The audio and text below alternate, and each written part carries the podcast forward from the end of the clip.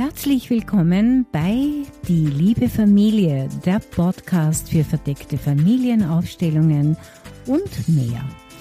Ich wünsche dir einen wunderbaren Tag. Schön, dass du da bist.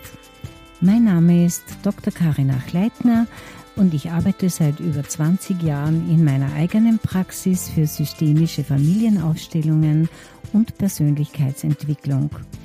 In diesem Podcast erzähle ich euch anonymisierte Fallberichte direkt aus der Praxis.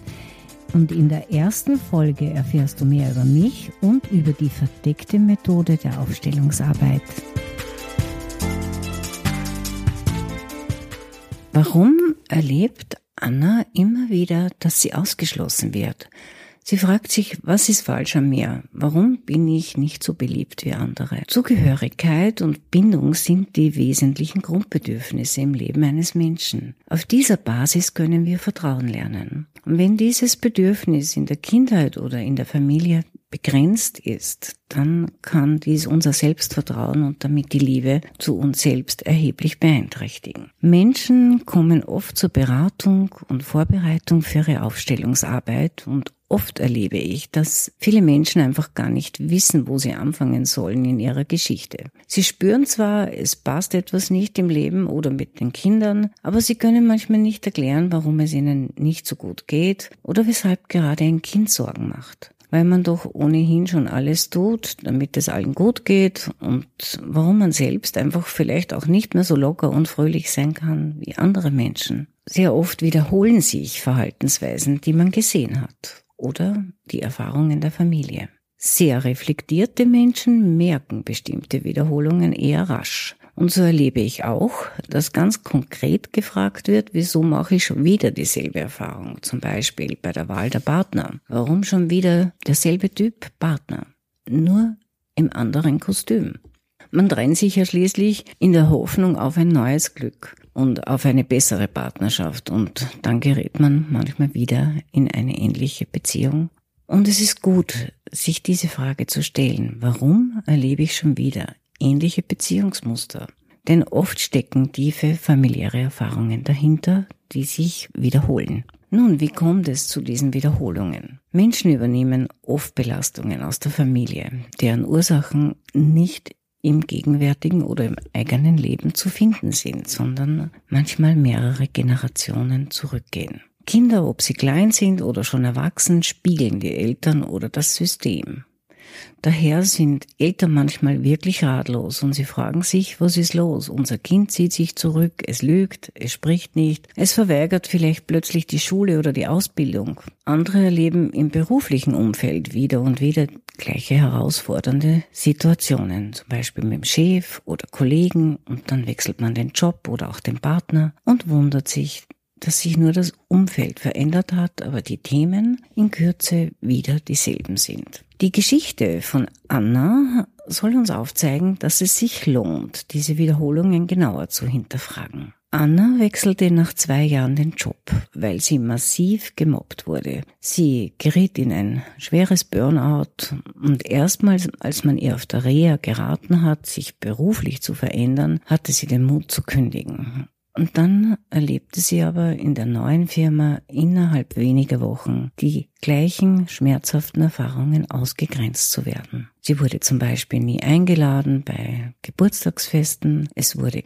getuschelt, wenn sie erschien, sie war meistens allein beim Mittagessen. Und nur wenn man sie brauchte, um einzuspringen, dann war sie den Kolleginnen und Kollegen recht. Denn Anna konnte kaum Nein sagen. Und sie versuchte dann durch Gefälligkeiten endlich die Anerkennung und Zugehörigkeit zu gewinnen, die sie so brauchte. Und sie wurde ausgenutzt und merkte das. Sie merkte auch, dass sie sich Liebe nicht verdienen kann. Ja, im Vorbereitungsgespräch für ihre Familienaufstellung erzählte sie, dass diese Ausgrenzungen bereits in der Volksschule begannen. Einmal kam sie verletzt nach Hause, mit vielen Kaugummis in den Haaren, und die Mutter meinte, das muss man halt aushalten. Anna wird durch diesen Glaubenssatz, das muss man aushalten, geprägt. Sie erlebte leider schwache Eltern, die ihr Kind nicht schützen konnten. Und wenn Eltern so ängstlich und überangepasst sind, wird das Kind äh, entweder rebellisch oder auch in den meisten Fällen unsicher und angepasst und es wird aushalten müssen. Es hat ja keine andere Wahl. Natürlich kann es auch zu psychosomatischen Störungen kommen, wie Bettnissen und viele andere Symptome. Auf die Frage, wie es ihrer eigenen Mutter ging, konnte sie vorher nicht sagen. Sie sagt nur, sie war immer angepasst und sehr ruhig und hat immer geschluckt. Mehr weiß ich nicht. Meine Empfehlung war, die Mutter über ihre Kindheit zu fragen. Was hat sie erlebt? Zum Beispiel in der Schule, mit ihren Eltern, also mit den Großeltern von Anna. Die Mutter hat dann nach einigen Zögern doch viel erzählt und so hat sie auch Mobbing in der Schule erlebt. Und die Mutter erzählte auch, dass bereits ihre Mutter, also die Großmutter von Anna, Ausgrenzungen im Dorf erlebte. Die Mutter sagte, ich weiß auch nicht warum, aber meine Eltern haben sich völlig zurückgezogen und wir hatten kaum Besuche oder Freunde.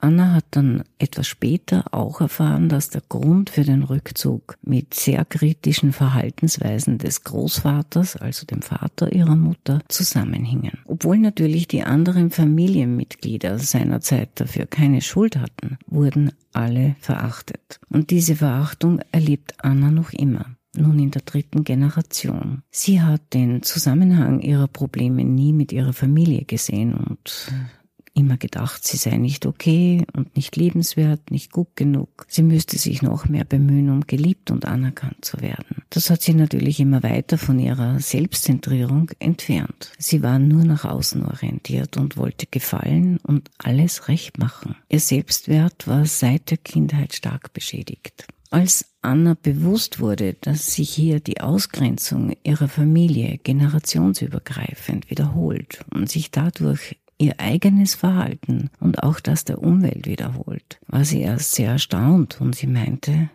dann ist das ja gar nicht meine Schuld. Endlich konnte sie den Gedanken, nicht okay zu sein, loslassen. Sie hat ganz klar gesehen, wie alt dieses Thema ist und dass es eigentlich nicht mehr zu ihr gehört. Die ersten Schritte für eine Ablösung konnte Anna in der Familienaufstellung setzen, indem sie eine Separation, also eine Grenze zu den Verhaltensweisen ihrer Familie erreichte. Dies geschieht in der Aufstellungsarbeit freundlich und liebevoll, aber doch sehr deutlich. Für Anna war es möglich, mit der Erkenntnis, dass die Gedanken und Verhaltensweise der Familie, wie zum Beispiel man muss still sein, alles aushalten, unauffällig sein, Unrecht ertragen, lieber nichts sagen, in eine Zeit gehörte, die nicht hier und jetzt ist. Das war ab sofort nicht mehr Annas Weg.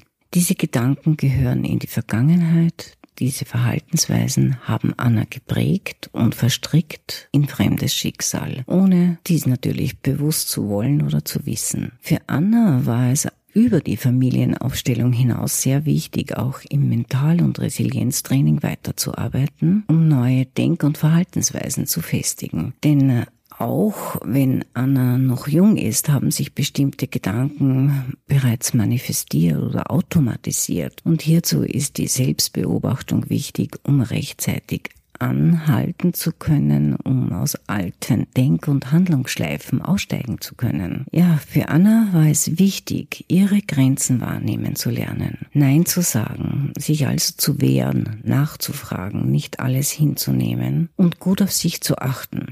Diese Grenzen sind natürlich viel schwerer zu setzen, wenn das Selbstvertrauen schwach ist und einen über viele Lebensjahre die Gedanken begleiten, nicht okay zu sein. Aber Anna hat das geschafft. Sie hat alles dafür getan. Sie war hochmotiviert und es geht ihr jetzt sehr gut. Ich bedanke mich fürs Zuhören. Vielleicht war diese Fallgeschichte anregend, auch einmal so ein bisschen ins eigene Leben zu schauen. Wo stehe ich? Was könnte sich auf mein Leben übertragen? Oder wo bin ich nicht ganz frei für meine Handlungen oder Verhaltensweisen? Die gute Botschaft ist, man kann etwas tun. Ich freue mich, dass du zugehört hast und wünsche dir noch einen wunderschönen Tag. Vielleicht bist du nächste Woche wieder dabei beim nächsten Fall. Liebe Grüße, Karin.